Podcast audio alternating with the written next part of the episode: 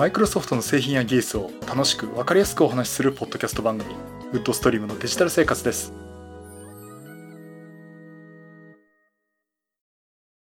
だいろっぴゃくごじゅうさんかいめの配信になります。お届けしますのは木澤です。よろしくお願いします。はい、今週もお聞きいただきありがとうございます。この配信はクラウドファンディングキャンプファイのコミュニティにより皆様のご支援をいただいて配信しております。今回も安根さん、ホワイトカラーさんはじめ合計きゅうめいの方にご支援をいただいております。ありがとうございます。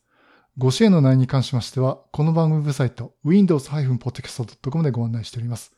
もしご協力いただけるとしたらよろしくお願いします。また、リスナーの皆さんとのコミュニケーションの場として、チャットサイト Discord にサーバーを開設しております。こちら、ポッドキャスト番組、電気屋ウォーカーと共同運用しております。よかったら参加してみてください。Discord サーバーの ユーアールエル は番組ウェブサイトにリンクが貼ってあります。また、この配信は、Apple Podcast、Google Podcast、Spotify、オーディブル、アマゾンミュージックで聞くことができます。お好きなチャンネルで聞いていただければなと思っております。さて、今週もですね、ちょっと YouTube の方はお休みいただいております。ちょっとですね、今いろいろと出張とかが絡んでてですね、なかなかあの、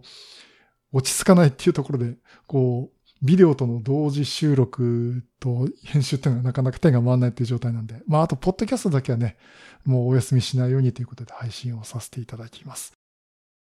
さて、えー、今回お話しするのは、えーまあ、前回、前回ですね、えー、予告しました通り、Surface Laptop ファイブについてお話をしたいと思います。もう Surface Laptop ファイブね、Surface Pro きゅう、Surface Studio ツー Plus とともにですね、もう発表されてからちょっともう時間がにしゅうかんぐらい経ってると思うんですが、えー、まあざくっと前々回でね、概要だけお話しして、えー、前回 Surface Pro きゅうの話をして、今回は Surface Pro ファイブということで、まあちょっと突っ込んだというかですね、いつも通りの解説をしたいなと思っております。さて、このサービスラップトップファイブ。このサービスラップトップというシリーズそのものがですね、まあ、あの、サービスプロのキーボードとがしっかりついた、つまりクラムシェル型のタイプのパソコンにして、もともとは教育用途とかでですね、低価格で出すという、えー、まあ、本当にスタンダードなクラムシェル型のノートパソコンとして出てきました。まあ、実際これがあの、教育市場向けとかになるとですね、まあ、あの、Surface Laptop Go とか、まあ、あと Surface Go とかですね、そっちの方にこう移り、Surface のシリーズになります。で、この Surface Laptop ファイブが今回発売になりました。まあ、あの、すでにもう店頭に並んでますんでね、あの、実際もご覧になった方結構多いと思います。で、この Surface Laptop ファイブなんですが、ラインナップは従来通り、モニターのサイズがですね、じゅうさんてんごインチタイプとじゅうごインチタイプのふたつのラインナップになっています。で、やはりあの、最大の特徴はですね、プロセッサーにだいじゅうに世代 Intel Core プロセッサー、これを搭載したということになります。あの、まあ、大体ね、予想はついてたんですよね。あの、これはもうだいじゅうに世代は出るでしょうという。まあ、そのだいじゅうに世代 Core プロセッサーっていうのは、P コア、高性能コアと E コア、高効率コアをハイブリッドに組み合わせて、しかも ウィンドウズイレブン と合わせると、このコアの運用をですね、自動、うまい感じに切り替えてくれるというところがありますんで、まさに ウィンドウズイレブン とセットで動かすには本当に今最適な組み合わせじゃないかなと思っております。ですから、まあ特にラップトップとかのバッテリー運用するマシンですね、その指定消費電力で長時、長時間、えー、長い時間ですね、こう、運用を持たせるということを考えると、もう、だいじゅうに世代コアプロセッサーの搭載した Surface Laptop ファイブ、まあ Surface Pro もそうですけども、出るのはもう必然かなと思っております。で、今回のラインナップをちょっとびっくりするのが、Ryzen のモデルなくなっちゃったんですね。うん、まあ、あの、多分ね、ユーエスビーフォー とか Thunderbolt フォーの絡みとかもあるんでしょうけど、えー、Surface Laptop フォーまでは Ryzen のモデルがちょっと比較的安い、えー、価格で、ね、あったんですけども、えー、今回完全に Ryzen のモデルがなくなってしまいました。これもう エーエムディー どういう反応したんでしょうね。まあ、そう思っちゃうんですけど。で、まずね、プロセッサーの話をしますと、えー、じゅうさんてんごインチモデル、こちらがですね、Core アイファイブ の いちにさんごユー、で、Core アイセブン については いちにごごユー というモデルが用意されています。まあ、これについてはですね、Surface Lab、あ、Surface Pro ナインと同じになります。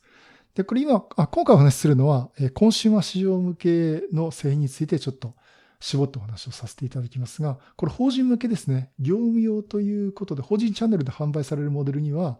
えー、Core アイファイブ いちにーよんごユー、Core アイセブン いちにーろくごユー というのがラインナップされます。そしてじゅうごインチモデル、えー、こちらですね、Core アイセブン のみです。Core アイセブン いちにーごごユー。これもプロと同じ、まあ、じゅうさんてんごインチと同じプロセッサーを積んでいます。で、法人モデルについては Core アイセブン で いちにーろくごユー を搭載しているというものになります。まあ、これあの、まあ、前回も話しましたよね。えー、高性能コアがにこ、にコアですね、P コアがにこ。で、高コリスコアがはちこのじゅっコア。で、あの、スレッドがおそらくこれ P コア側がにスレッド、E コア側がいちスレッドということで、えー、合計じゅうにスレッドということになります。Core アイファイブ の方は最大周波数が、最大動作周波数がですね、よんてんよんギガヘルツ。Core アイセブン の方は最大動作周波数が よんてんななギガヘルツ ということになります。まあ、ここらね、プロと同じという感じです。そしてメモリーですけども、えー、こちらですね、エルピーディーディーアールファイブ、えー、で はちギガ、じゅうろくギガ、さんじゅうにギガバイト のラインナップになっています。で、ストレージですね。これはですね、にひゃくごじゅうろくギガバイト、ごひゃくじゅうにギガバイト、いちテラバイト の、まあ、エスエスディー になっています。で、これの、プロと違うのが ひゃくにじゅうはちギガバイト の、本当にエントリーモデルっていうのがないんですね。まあ、あと、あとはですね、これもあの、従来、あの、プロと一緒にですね、リムーバブルタイプになっています。あの、まあ、これもですね、あの、シーアールユー、カスタマーリプレーシブルユニットっていう顧客交換可能ユニットという言い方をしてるんですが、えー、こちらは、あの、やっぱり、とにかく交換するハードディスク、あの、エスエスディー 交換できるんですけども、まあ、交換できる エスエスディー は、まあ、一般の販売店とか購入できないということで、まあ、えー、Surface 認定デバイスリセーラーからのの、この購入ということで、まあ、前回お話しした、しました通りね、まあ、プロと同様で、まあ、多分、こう、法人向けに、えー、まあ、大塚商会さんとかですね。そこら辺から、本当に多分法人経営で購入できるものかなと思ってます。まあ、個人では購入できないかなと思ってます。で、交換作業についてもサービス員が交換するっていう、オンサイトで交換することが前提になってますが、自分でも交換できるんだけど、それで壊しちゃったら保証効かないよというものになります。そしてモニターですね。あの、じゅうさんてんごインチとじゅうごインチ、当然スペック違うんですが、共通しているのはピクセルセンスディスプレイ。で、じゅうポイントタッチのマルチタッチモニターですね、になってます。そして今回これドルビービジョン アイキュー、あの、周囲の明るさによって画質を変えるという仕組みですね。これが採用されています。で、あの、プロとの違いですね。プロはここにリフレッシュレート ひゃくにじゅうヘルツ のモデルが、ひゃくにじゅうヘルツ が適用されているんですけども、これはあの、ラップトップにはそれはないです。あの、やっぱり、業務用っていうかね、ビジネス用途が中心になってると思いますし、そこまで必要ないなっていう。逆にそういったところを求めたいんならプロを買ってくださいっていう。あ、まさにこう、プロの名前はそういうところにもあるのかなっていうふうにね、思ってしまいました。で、じゅうさんてんごインチモデルについては解像度は にせんにひゃくごじゅうろくかけるせんごひゃくよんドット。にひゃくいちピーピーアイ ですね。プロが、えっと、にひゃくろくじゅうななピーピーアイ なんで、まあ、解像度的にはですね、ちょっとこう、低い。ただ、あの、全然わからないですね。あの、私の子供がですね、Surface Laptop スリーを使ってます。今でも使って、もう今さっきも使ってるんですけども、あの、これ見ると全然違いがわかんないという感じです。で、じゅうごインチモデルについては、解像度が にせんよんひゃくきゅうじゅうろくかけるせんろっぴゃくろくじゅうよんドット。こちらも にひゃくいちピーピーアイ になります。まあ、お店で見ましたけどね、やっぱ綺麗ですよね。あの、モニターね。うん、で、で、次がですね、インターフェースですね。今回ここで特徴の一つですが、ユーエスビーフォー、Thunderbolt フォーが採用されました。Thunderbolt フォー、ユーエスビーフォー が、えー、形状は タイプシー でいちポート。そして、あの、ユーエスビー タイプエー、えー、ユーエスビーさんてんいち のですね、ユーエスビーさんてんいち ですね。これは タイプエー でいちポート。残っています。まあ、ここはやっぱりビジネス用と考えると、あやっぱり残してくれてたんだなという感じしますね。プロはもう完全なくなっちゃいましたからね。そして、えー、さんてんごミリ のヘッドホンジャック、えー。これもついています。そして、えー、Surface Connect っていう、あの、いつものマグネット式のですね、充電もできる、あとドックにもつなげるコネクトポートが一つということになります。で、やっぱここは さんてんごミリ ヘッドホンジャックは残してるっていうところは、やっぱここはビジネス用とはかなり意識してるんでしょうし、まあ、残すの当然だと思いますけどね。あの、プロはなくなっちゃったんですよね。だから本当に、そういうと考えると、まあ、前回私プロの時に、まあ、テレビ会議とかね、Teams とかで会議するときに、まあ、ユーエスビー のヘッドセットだけじゃなくて、やっぱりなんかもうそれがもしなかった時のための、あの普通のイヤホンが使えるとかね、あの、いう、口を残してて欲しかったなっていう話をしたんですが、やはりそのラップトップっていうのはビジネス仕様も意識してるんで、これは残ってるのかなと思っています。あと、インターフェース、あの、ワイヤレス関係ですね。これ Wi-Fi シックス です。えー、これ従来通りです。あの、プロは Wi-Fi シックスイー になってましたけど、えー、こちらは Wi-Fi シックス のみですね。やっぱりここはやっぱプロは先進的な技術を取り込んでいこうかなという姿勢が見られます。まあもちろん今 Wi-Fi シックスイー が日本でね、えー、使えるかと。まあ使えるんですけども、まだルーターとかも高いですしね。まあ、むしろうちなんかはまだ Wi-Fi ファイブ ですからね。Wi-Fi シックス が使えるデバイスって、えー、とうちの子供のSurface Laptop、あれ ?スリー を使えたはずですね。あとは アイフォンサーティーン。あの、うちの子供だけが持ってるんですけど。親はね、アイフォンテン とか アイフォンテンアール とかなんですけど。あの、まあそれだけなんで、まあほとんど Wi-Fi ファイブ でもまだ用が足りてしまってるという状況なんで、まあそこは、まあまあ今はろくで抑えてれば十分かなと思ってます。あと Bluetooth は ごてんいち ということになります。で、えー、Surface ラップトップについては、えー、モバイル仕様のものですね。その、モバイル回線ですね。それは搭載したモデルはないです。これあるとね、すごくありがたいなと思うんですけどね。えー、まあ ファイブジー とは言わなくても、まあ今からつけると ファイブジー でしょうけど、えー、そんな、えー、形で、ちょっとこのモバイル回線付きっていうかね、あのー、そういったのもね、ちょっと期待したいなと思っております。で、カラーバリエーションです。今回がこちらですね、じゅうさんてんご インチモデルは、プラチナ、マットブラック、セージ、サンドストーンのよん色です。で、このプラチナについてはですね、あの、パームレストっていうあの、キーボードのこう手当てるとこですね。あの、ここのところはですね、アルカンタラ素材という、あの、まあ、Surface Pro の、えー、キーボードと同じような、こう、ちょっと触り心地のいい素材になっています。お店行くとね、プラチナ、で、あ、アルカンタラ素材いいなっていうのもあるし、すごく触り心地がいいんでね、これもいいかなと思ってるんですが。一方ですね、このマットブラック、セージ、サンドストーンについては、パームレスト部分含めて、えー、メタルということになっています。で、今回でね、セージという色ですね。これあの、私もちょっと触れたんですけども、えー、緑色なんですよね。で、どうなんだろうと思って、現物見たことなかったんですが、えー、ヨドバシカメラのマルチメディア横浜って私の倉庫があるんですけども、そこにですね、先行展示で置いてありまして、えー、セージ初めて見てきました。一瞬ね、わからなかったですよ。これプラチナだと思ってたんですけど、なんか画面がデモンストレーションで緑色だったんで、よく見たら、あ、これセージだったんだっていうところでね。まああの、プラチナなんだけど、つまり銀色系なんだけども、よーく見てる見ると、ほんのり緑がかってるなっていう感じがしてて、あの、えー、緑色のサーフェスと思ってたんですけどね。それ考えると結構ね、いい感じの色だと思います。まあ私ちょっと、うん、これがブルー系だったら買ったかもしれないんですけど、まあ、緑色系あんまり買うつもりないんですけどね。あのー、これ、Discordの方でもね、えー、実際、ヨドバシの梅田でご覧になったって方はおられましたけど、やっぱりちょっといい感じかなっていう話になってます、ね。まあこれ選んでみるのもいいかなと思っています。やっぱりこのマットブラックがまだ残ってるっていうのは非常にありがたいですね。あの、まあ、ちょっとは買うんだったら私マットブラックか。いや、プラチナのパームレスターのアルカンタラ素材っていうのを捨てがたいですね。うん。まあ、ちょっとそんな感じなんですけども。あとはじゅうごインチモデル。これはですね、プラチナとマットブラックのみとなっています。で、じゅうごインチモデルはこれアルカンタラ素材ないんですよね。あの、メタル仕様になっています。で、キーボードもあの従来通り変わらないんですね。あの、ただね、ちょっとね、キーボードを、これ、Surface Laptop Go との差別化だと思うんですが、えー、キーボードは、あの、従来通り、えー、スペースバーの横に変換無変換キーがあって、この刻印も変換無変換って書いてあります。で、これ、Surface Laptop Go になると、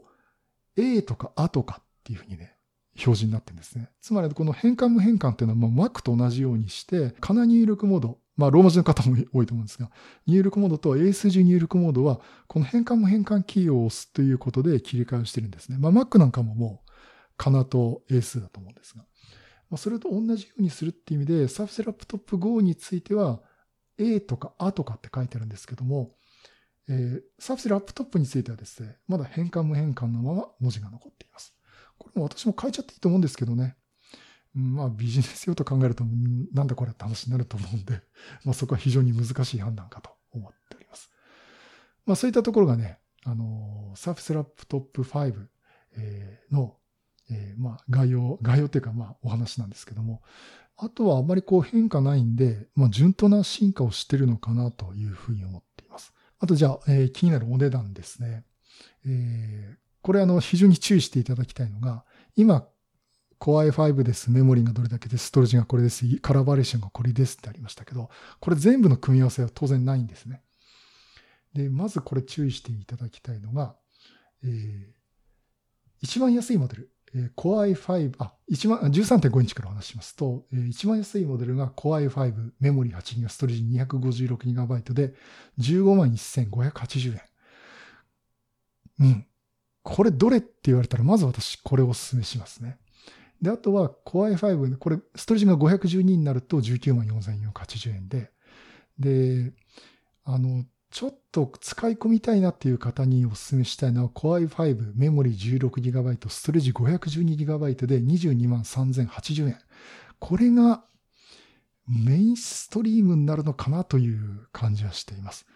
で、Core アイファイブ、あ、Core アイセブン のメモリ じゅうろくギガバイト、ストレージ ごひゃくじゅうにギガバイト で にじゅうごまんせんろっぴゃくはちじゅうえん。まあ、ここに値段しちゃいますけどね。うーんとね、Surface ラップトップとしての使い方考えると、あのー、一番安いモデル、はちギガバイト、にひゃくごじゅうろくギガバイト の じゅうごまんせんごひゃくはちじゅうえんか、Core アイファイブ、じゅうろくギガバイト、ごひゃくじゅうにギガバイト の にじゅうにまんさんぜんはちじゅうえんのモデルかなと思っています。でもね、これ気をつけてもらいたいのが、基本的にこれプラチナは全部揃ってるんですけども、セージ、緑色ですね。セージとブラックについては一つだけのモデルです。えー、Core アイファイブ、メモリ はちギガバイト、ストレージ ごひゃくじゅうにギガバイト の じゅうきゅうまんよんせんよんひゃくはちじゅうえんのモデルのみが、しかこのセージとブラックは選べません。で、サンドストーンもですね、えー、Core アイファイブ のメモリ はちギガバイト、ごひゃくじゅうにギガバイト、メモリ、Core アイファイブ、メモリ じゅうろくギガバイト、ごひゃくじゅうにギガバイト のストレージのモデルのに機種のみがサンドストーンということになってますんで、まあ基本ね、プラチナでアルカンタラ素材のパームレストがあるモデルが、なんていうのかな、このカラーバリエーションの特徴、あの、中心になるのかなと思ってます。だからちょっと色を選びたいって方は、ちょっと最下位モデルということにならないんですけども、まあ、えー、セージとブラックがそのメモリ はちギガバイト、ストレージ ごひゃくじゅうにギガバイト のモデルになるのかなと思っています。まあこれちょっとね、今これ、スペックと値段をごちゃごちゃって話しちゃったんですごく聞いてる方は分かりづらいと思うんですけど、これちょっとブログの方にまとめますんでね、えー、見ていただければなと思っております。そしてじゅうごインチモデルですね。えー、これがすべて Core アイセブン のモデルになります。メモリ はちギガバイト、ストレージ にひゃくごじゅうろくギガバイト で一番安いモデルで じゅうきゅうまんななせんななひゃくはちじゅうえん。色はプラチナのみです。メモリ はちギガバイト、ストレージ ごひゃくじゅうにギガバイト で にじゅうにまんろくせんさんびゃくはちじゅうえん。で、これはプラチナとブラックです。実はね、プラチナが買えるのこれまでなんですね。で、それから上のモデルになるとブラックのみになります。えー、メモリ じゅうろくギガバイト、ストレージ ごひゃくじゅうにギガバイト、にじゅうよんまんにせんさんびゃくごじゅうにえん。ブラックのみ。で、メモリ さんじゅうにギガバイト、ストレージ いちテラバイト ですね。さんじゅういちまんごひゃくななじゅうにえん。これが一番高いモデルになります。まあでもこれでも一番高いモデルでもさんじゅうにまんえんですからね。なんかこう、ご時世的に考えると。まあ、あの、高いには高いです。あの、先週話したので、Surface ラップトップ、Surface Pro ナインも高いんですけど、うん、まあ、結構、アップルに比べて多分、レートの書き方違うんでしょうけどね。まあ、そんなに、円安の割には、そんなびっくりするような、まあ、あの、高いには高いんですけど、価格ではないのかなと思っています。んでね、じゅうごインチモデル結構いいんですよね。あの、私もお店で見ましたけど。で、じゅうごインチモデル買うと、でもメモリは じゅうろくギガバイト 欲しいから、このメモリ じゅうろくギガバイト、ストレージ ごひゃくじゅうにギガバイト の にじゅうよんまんにせんさんびゃくごじゅうにえんっていうのが、あの、一番ボリュームゾーンっていうかね、どうせ買うならっていう価格かと思います。まあ、こう悩むとこですね。実際私もあの じゅうさんてんご インチモデルとじゅうごインチモデルどっちにするって言われると、あの例えば家の中で使う方が、まあ、モバイルパソコン自体あんまり使う機会が減っちゃってるんですけど、あのだいたいじゅうごインチモデルの方がいいかなと。まあ、あとね、あのこのお年になるとこう目が小さいの見えなくなってしまうという、ね、あの若い人笑ってますけど、そのうち必ずそうなりますからね。私も昔若い頃笑ってましたけど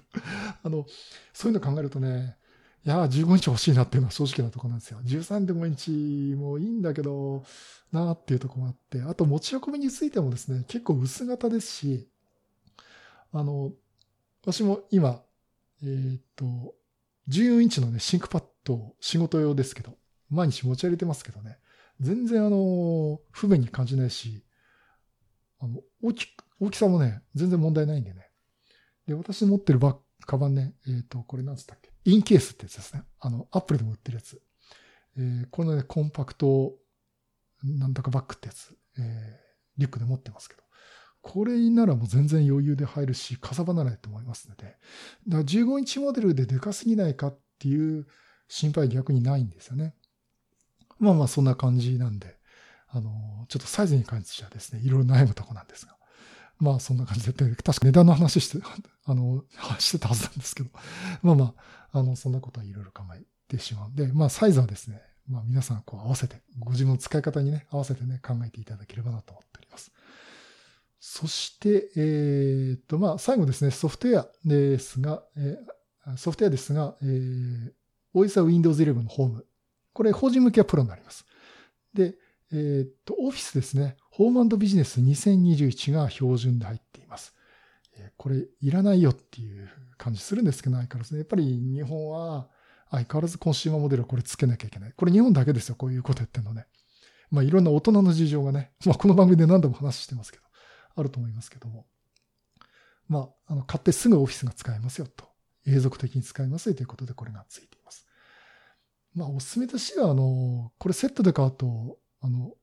Microsoft さんびゃくろくじゅうごが安く買えますんでね。あの最新のオフィスをどんどん使っていきたいという方は、あのサブスクリプションの Microsoft さんびゃくろくじゅうごね、のまあ個人契約の方ですね、えー、使われた方がいいかなと思っております。まあストレージもね、あの OneDrive いちテラバイト 使えますしね。まあまあそんなところで、えー、まあソフトウェアっていうのは ウィンドウズイレブン 搭載と。で、やっぱりまあ最初に言いましたよね。第一次世代高プロセッサーで ウィンドウズイレブン 載せてるんで、一番最適な形で使えるという感じがします。それはい、そういうことで Surface Laptop ファイブについてね、お話をさせていただきました。まず思ったのが、Surface Pro と Surface Laptop ファイブの違いっていうのは、こうよりこう鮮明になってきたかなっていう感じがしています。新しい技術はどんどんプロに積み込んで、Surface Laptop は本当に普通にみんなが使えるパソコンとして展開していくっていうところがあるんで、まあ、一般普及版と先進モデルっていう違いかなと。まさにこうプロっていうのは、よく Mac でもね、プロってどういう意味だっていう話よく出ますけど、あ、Surface Pro っていうのはそういう意味なのかなっていうのに、ちょっとすごく感じる今回の、えー、ラインナップかなと思っています。で、えー、じゃあよく言うので、木澤さんのおすすめなんですかっていう話をすると、あの、ツーインワン でタブレットにもする使い方をしてみたい。で、値段はこの際、目つぶりますって方は、Surface Pro ナインにしていいと思います。ね、あと、アーム モデルが欲しいっていう方はね、もちろん Surface Pro ナインになるんですけども、ただ、あの、ほとんどの方だと思いますが、普通にちょっとノートパソコンが欲しいんだと。木澤さんおすすめなんですかっていうのは非常によく聞かれるんですけども、そうなりますと、えー、今回一番のおすすめは、この Surface Laptop ファイブです。もちろん、ThinkPad Bio、富士通のライフブック、私の好きなノートパソコン全部ひっくるめて、総合的に言うと、あの、おすすめするのは何ですかというと、Surface Laptop ファイブ。これは本当におすすめしたいと思います。あの、まあ、正直ね、バイオも欲しいし、私もこう言いながらね、シンクパッド買うかもしれませんけども、あの、それぞれいいとこありますし、ね、ライフブック、あの、富士通のね、あの、パソコンすごくいいんですけども、なんていうのかな、やっぱり、まあ、無難なっていうかね、外れがないというとこと、あとね、リセールバリューですね。あの、多分中古で売ったら、Surface Laptop、Surface Pro 値段がつくと思いますが、今挙げた他のパソコンはもう二足三門です。これ非常に厳しいあの状況なんですけども。買った瞬間に二足三門ですよね。あ、買った瞬間っていうのもおかしいんですけどね。まあにねんぐらい使ったら、えー、こんな値段なのっていうような形になりますんで、まあそこを考えて、こう、まあ皆さん Apple のね、Mac、Mac とか使ってる方がやってるように、こう順次新しいの出たら下取り出して考え、変えていくっていう買い方すると、まあリセールバリューね、Mac ほど Apple 製品ほどじゃないと思いますけども、Surface ラップトップ、Surface Pro は、まあそこら辺はまだ他のパソコンに比べて非常に有利かなと思っています。あとね、もう余計なものが入ってないっていうかね、あの、まあいろんな大人の事情で余計なもの入れなきゃいけなかったっていうのはあるんですけども、これ Microsoft 製品についてはそういうのはないですしね。えー、そんなことを考えると、うん、まあ、どれですかっていうと、Surface Laptop ファイブの じゅうさんてんご インチモデルの、まあ、一番安いですでじゅうごまん円で買いますよと。メモリ はちギガバイト、ストレージ にひゃくごじゅうギガバイト で、まあまあ、使えますよってところで、えー、お勧めしますし、いや、ちょっと、あの、もっと、ね、はちギガバイト、今時 はちギガバイト で足りんのって、じゅうろくギガバイト 最低いるんじゃないっていう話も、ちらほらしますんで、そうなると、まあちょっとにじゅうまん超えちゃいますけども、じゅうさんてんご インチの Core アイファイブ メモリ じゅうろくギガバイト、ストレージ ごひゃくじゅうにギガバイト のモデル、にじゅうにまんさんぜんはちじゅうえん。ここら辺がね、おすすめできるかなと思っています。はい、えー、そういうことでね、あの、おすすめは何ですかって言ったらもう Surface Laptop ファイブっていうことを今後もね、私もこのおすすめで話していきたいと思っております。さあ、いかがでしょうね。これ、あの、順当な進化って言いながら、うん、これはいいなっていうあの感じがしてます。うーんとね、今ね、買い替えたいっていうかね、ラップトップで欲しい、ね、ラップというかね、ノートパソコン欲しいっていうと、ちょっとこれが私決定だかなっていう感じがしてるんですけども、まあちょっとね、あの、なかなかこう、外に持ち歩くってことがなくなっちゃったんで、今のところ私まだ買わないと思いますけどね、まあ今回の話、あの、参考な、していただければなと。はい、えーと、ではね、えーと、次回は、えー、Surface Studio ツー Plus のお話が